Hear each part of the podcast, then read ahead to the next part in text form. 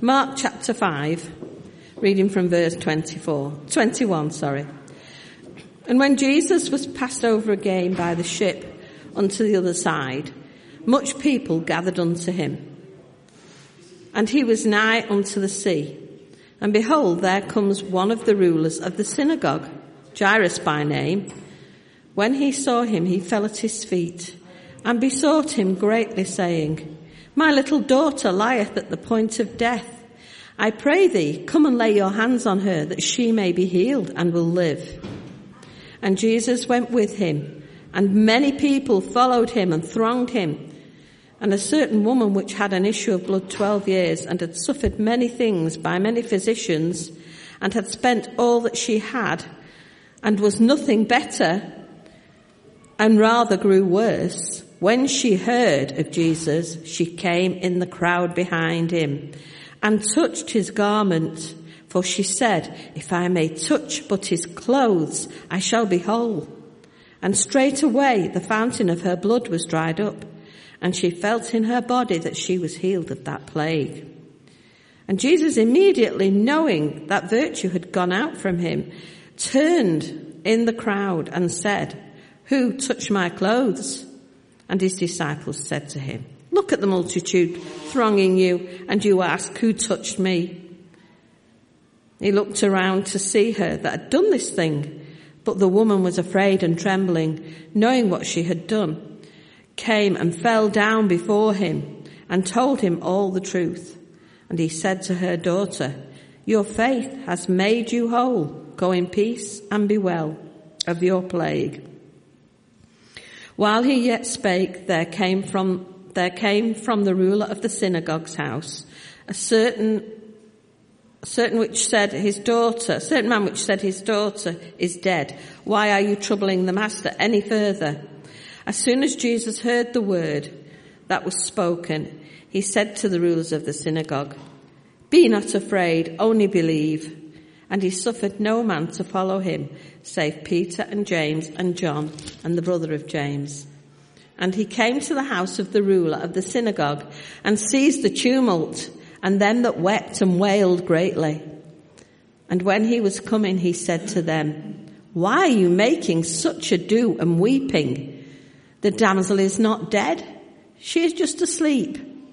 And they laughed him to scorn. But when he had put them out of the room, he takes the father and the mother and of the damsel and them that were with him and enters in where the damsel was lying. He took the damsel by the hand and said to her, Talitha, Kumi, which being interpreted is, little girl, I say to you, arise. And straightway the little girl arose and walked, for she was of the age of twelve years, and they were astonished with great astonishment. And he charged them straitly that no man should know of it, and commanded that something should be given to her to eat. Amen. Let's uh, pray together.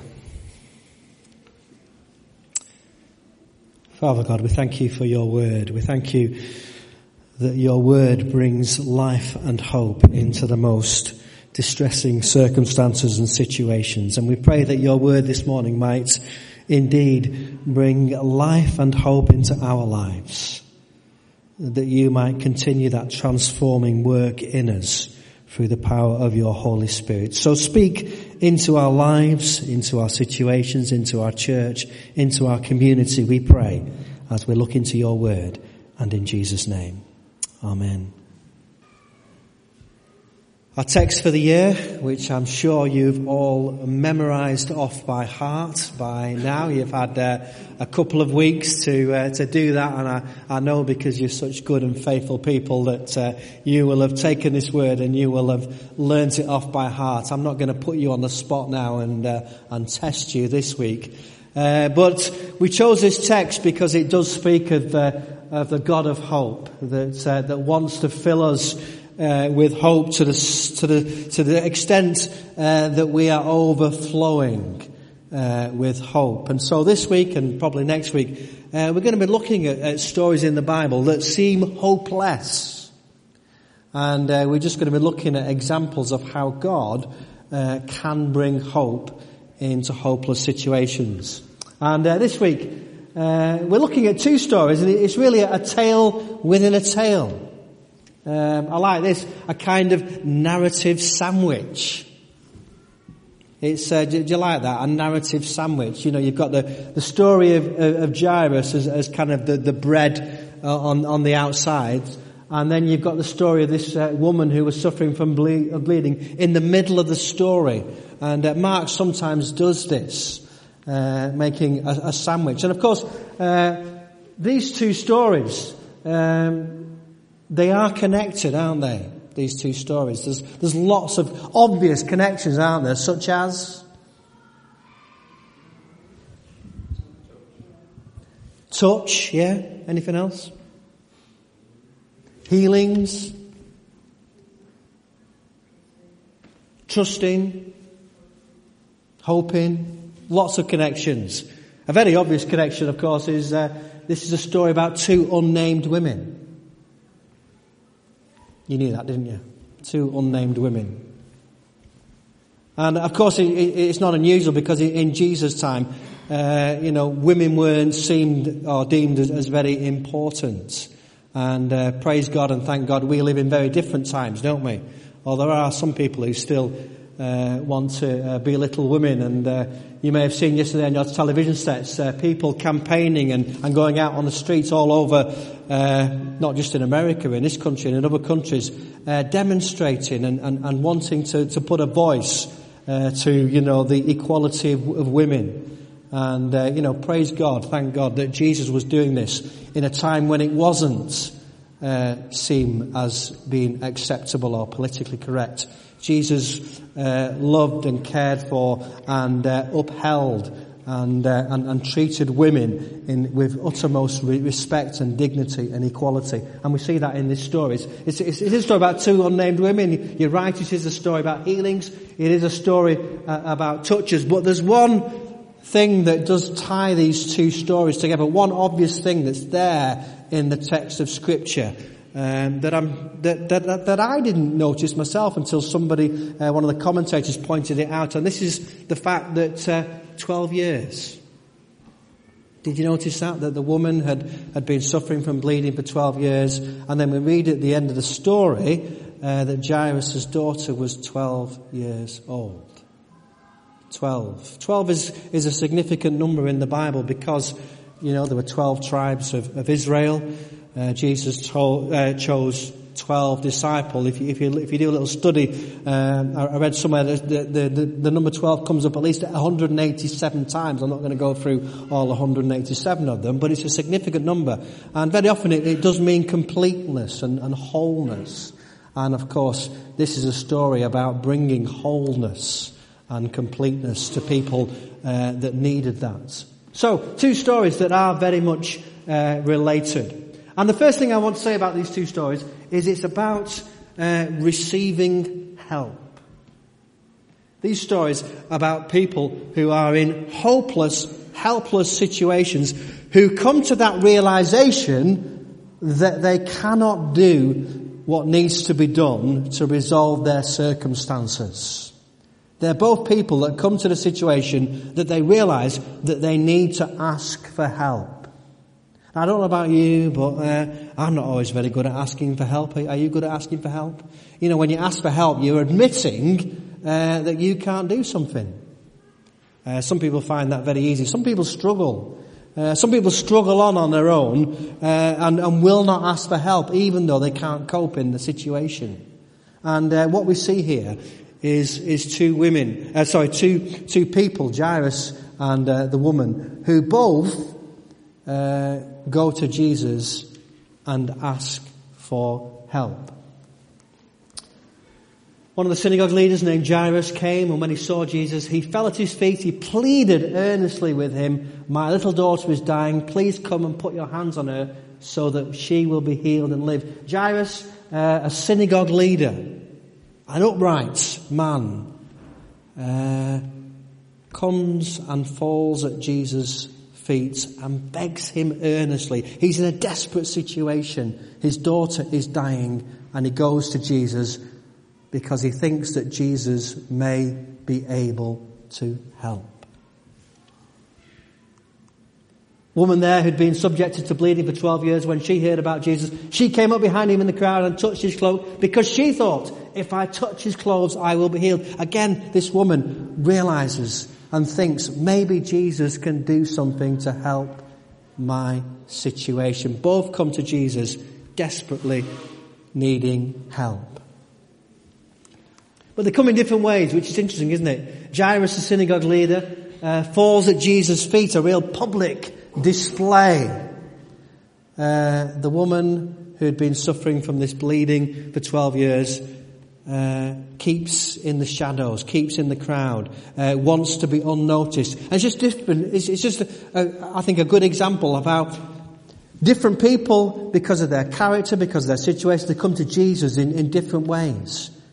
You know, and sometimes we want to say, this is the way that you should come to Jesus. This is the way that you should worship God. You should do it like me. And we see examples of people who come, uh, Jairus, uh, forgets all his dignity and his position and falls on his knees.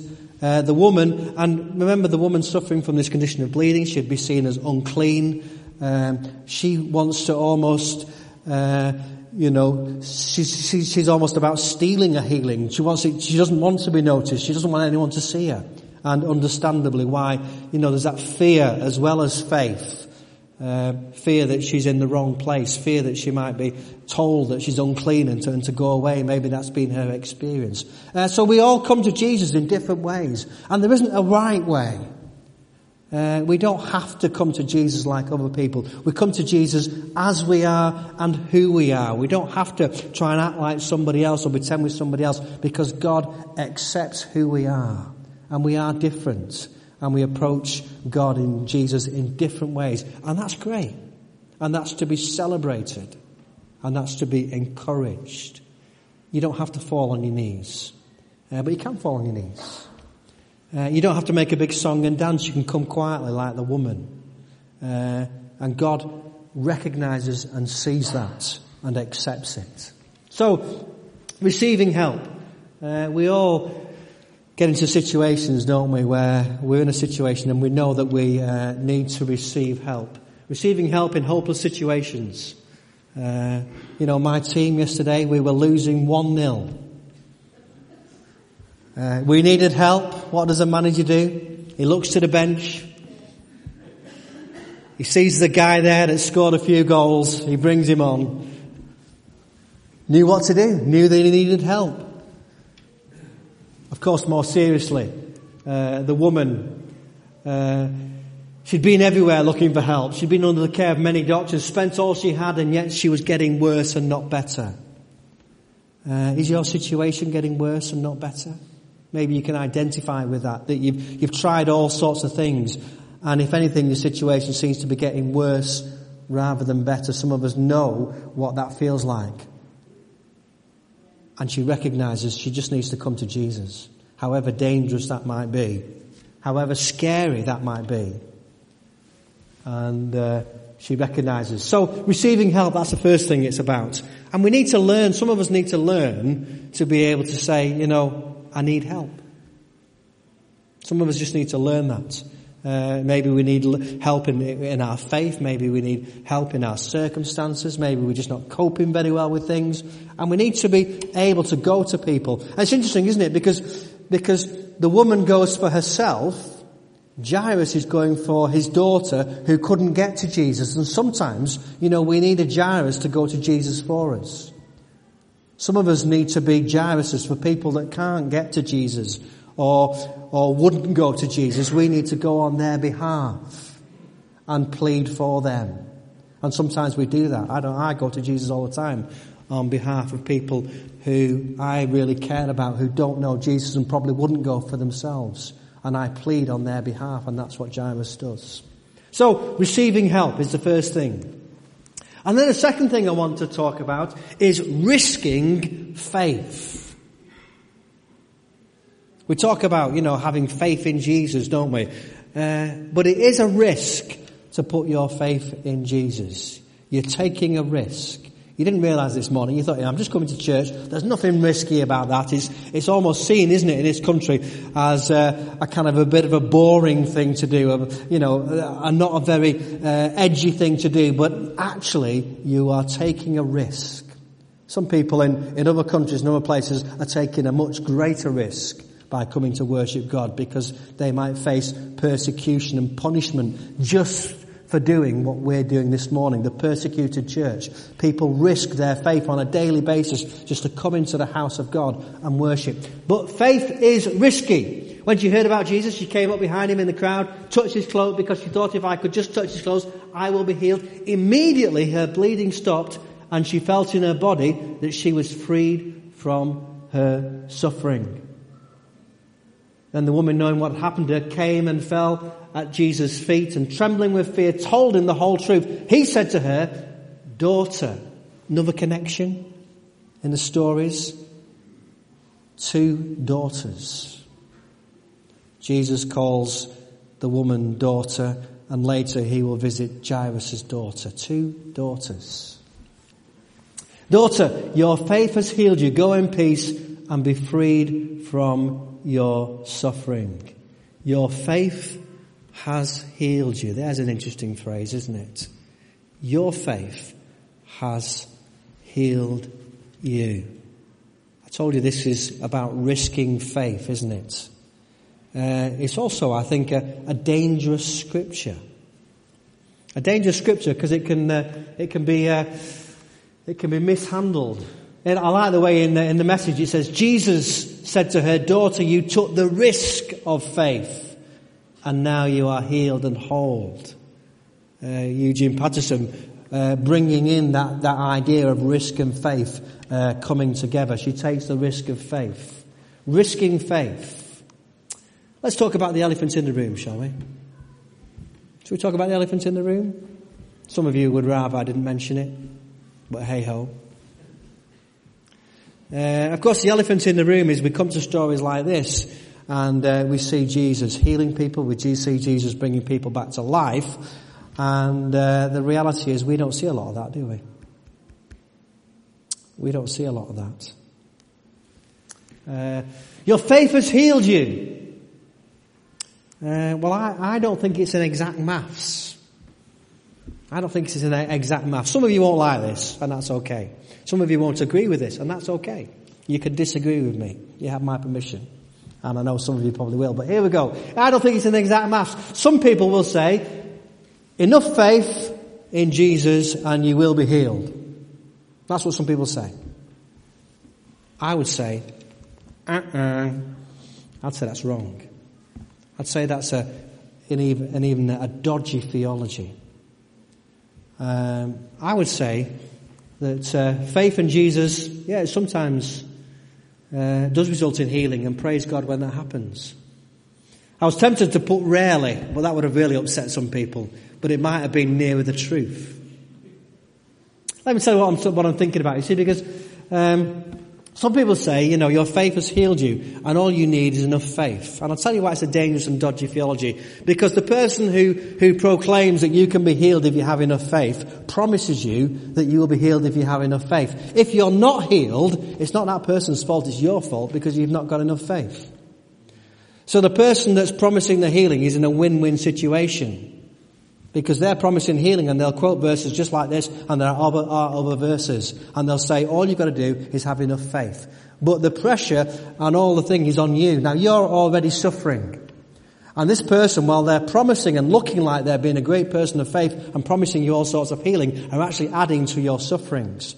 Because if you don't get well, not only are you not going to get well, you are going to feel awful about the fact that you don't get well and you're going to think it's your fault because this person's told you that if you had enough faith, you will be healed. Can you see why I think this is a bit of a dodgy theology? Because it puts the emphasis on, on your faith. And you might say, well, hang on a sec, didn't Jesus just say, uh, your faith has healed you? And he did. And so we do need to be able to explain that. And if you think otherwise, you also need to be able to explain it, as well as I've explained it. Or not. you see, you've got to remember that once Jesus realized the power had gone from him, he turned around in the crowd and asked who touched my clothes, and the disciples said, you're crazy, there's lots of people having around, lots of people have touched you. But Jesus knew that the power had gone from him. You see, Jesus said, your faith has healed you, and he was right.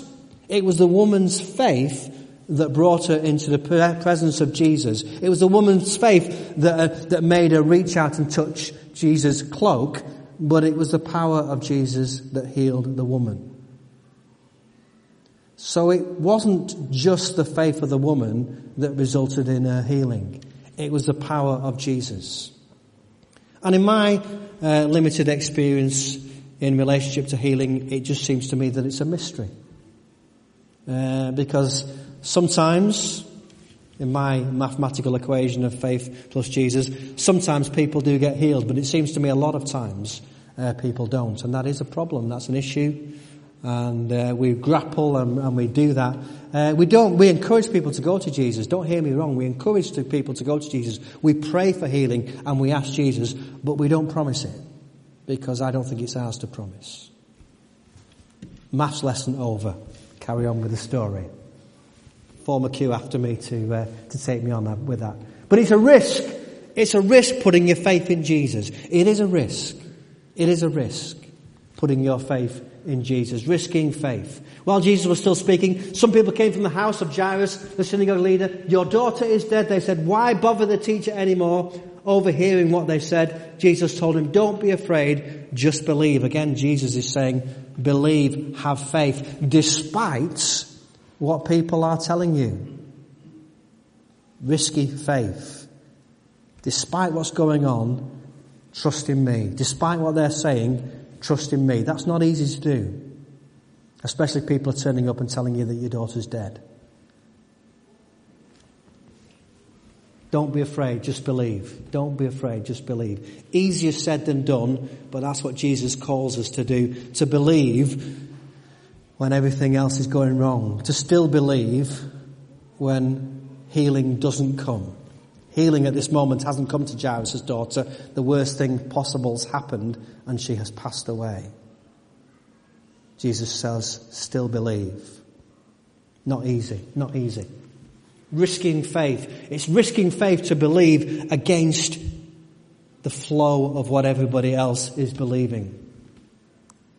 I also like this little bit when the uh, when the people turn up and say, "Why bother the teacher anymore? Why bother?" Are you bothered?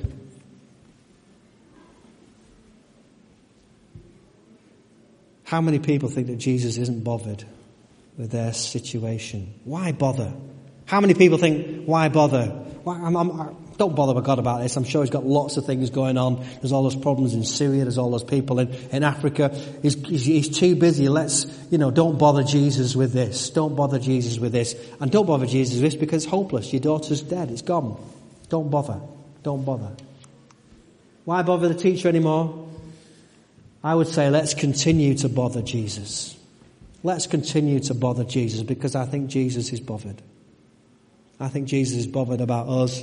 I think Jesus is bothered about everybody. And I would say continue to bother Jesus. I like that phrase, bother. Because I think Jesus is bothered. And I think we should carry on bothering Jesus about the things that are on our hearts, about the people, about the places. We just continue to bother Jesus despite the fact that maybe nothing's happening, things are getting worse, it seems an impossible situation. Let's continue to bother Jesus.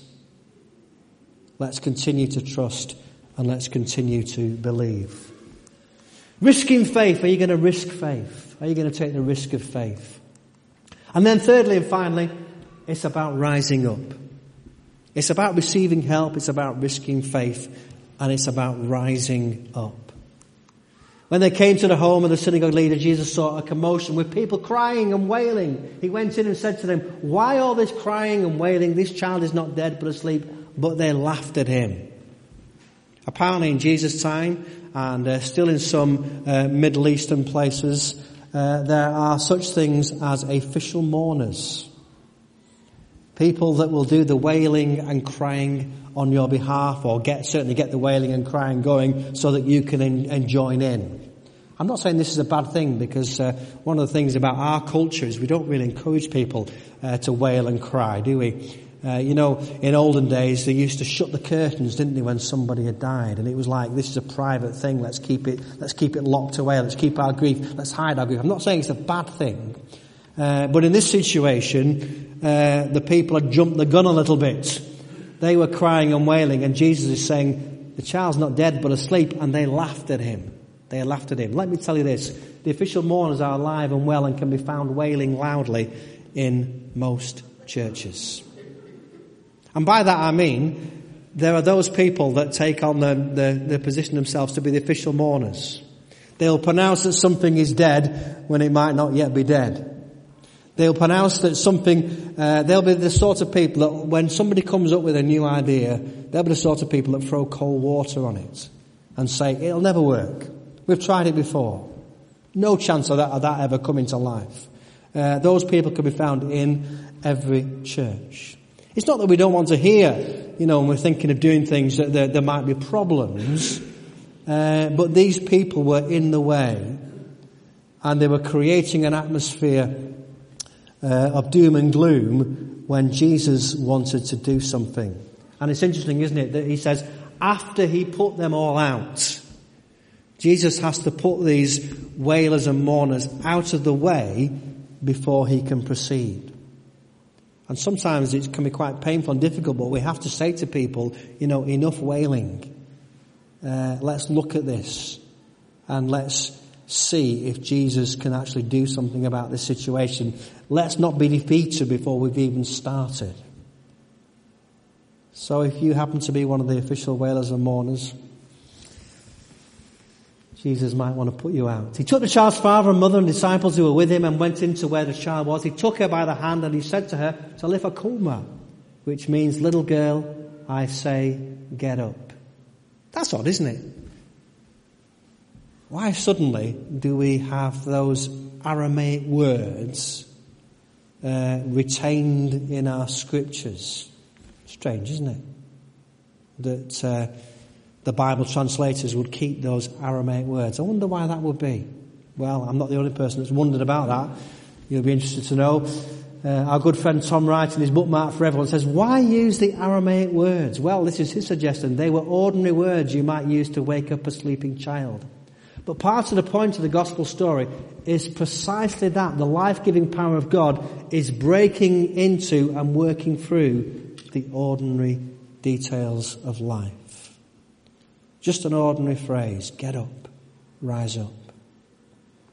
And maybe Jesus wants to say those same words to us. Talitha kum. Get up.